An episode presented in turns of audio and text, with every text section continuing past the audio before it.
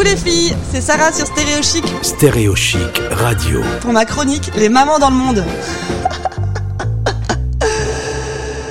Coucou les filles, aujourd'hui on part au Sénégal avec Jenny qui est depuis maintenant 6 ans. Euh, bonjour Jenny. Bonjour. Donc voilà, aujourd'hui on va papoter. Euh, Toi tu es euh, donc en Afrique de l'Est. Euh, suite à un licenciement économique de ton mari, euh, vous avez pris la décision donc de partir, euh, bah, de partir à l'aventure.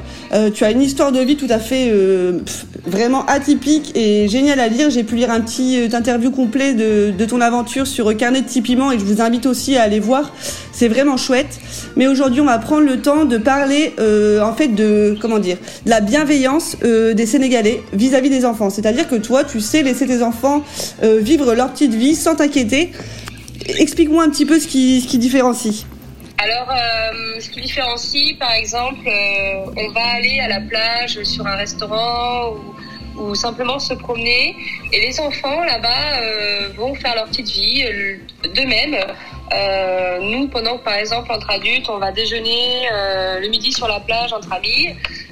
Les enfants vont aller voir les enfants d'à côté, les adultes d'à côté, dire bonjour, euh, dire bonjour, faire la discussion, aller jouer avec tout le monde, aller jouer avec des inconnus, des enfants qui ne connaissent absolument pas, et euh, sans forcément que j'ai de surveillance à 100%, puisque là-bas on va dire que tout le monde surveille tout le monde euh, indirectement, et on n'a pas, du coup on n'est pas stressé.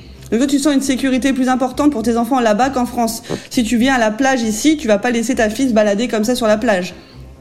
Absolument pas. Euh, j'ai eu la mauvaise expérience d'ailleurs il y a deux ans de partir euh, dans, les, dans le Médoc en France. Et à un moment donné, mon mari était parti avec euh, mes neveux et mon fils se balader. Et je vois ma fille euh, au loin revenir toute seule et j'ai passé un souffle à mon mari et mon mari il m'a dit mais c'est vrai que je l'ai pas vue partir. Elle était à côté de moi et il s'est passé deux secondes avant qu'elle elle s'échappe en fait et elle a, elle, elle a gardé le rythme euh, sénégalais. C'est ça, Et on l'habitué. a vraiment fait comprendre en disant voilà, euh, Eden, euh, tu peux pas faire ça euh, ici en France. T'as vu le monde qu'il y a? Euh, Déjà les plages, euh, bah, il y a deux mètres à côté, il y a du monde de partout. C'est clair. qu'au Sénégal, c'est vrai que les plages sont moins bondées, donc forcément, bah, il n'y a pas tout ce stress-là du, du monde. Et je lui dis, tu sais, ici en France, euh, quelqu'un peut vite te prendre et t'embarquer. Alors qu'au Sénégal, on n'a pas cette sensation-là depuis euh, 7 ans. On n'a pas cette sensation-là de, de vivre ça, quoi. C'est fou parce que ouais, c'est vrai que nous en France, on surveille toujours nos enfants, on les laisse pas sortir ni partir trop loin, on veut savoir où ils sont, avec qui, ce qu'ils font. Et là-bas, du coup, ils ont plus de liberté. Et pour leur épanouissement, je trouve ça génial.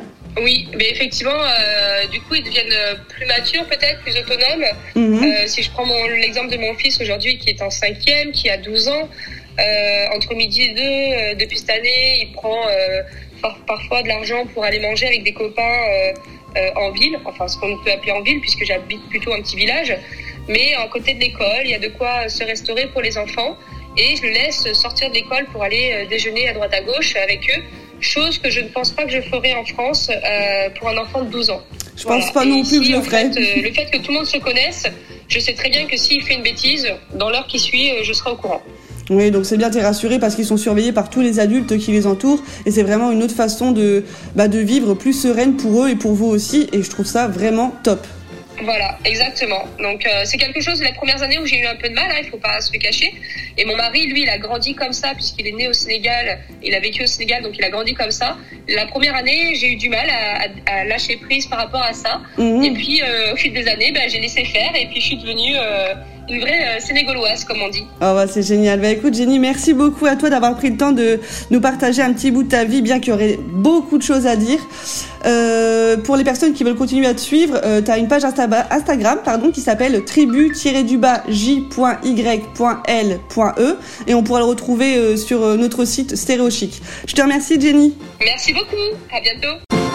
Retrouvez ce podcast sur stéréochic.fr. On se retrouve très vite sur Stéréochic ou sur mon Insta, Sarah-Baby Cléo. Bisous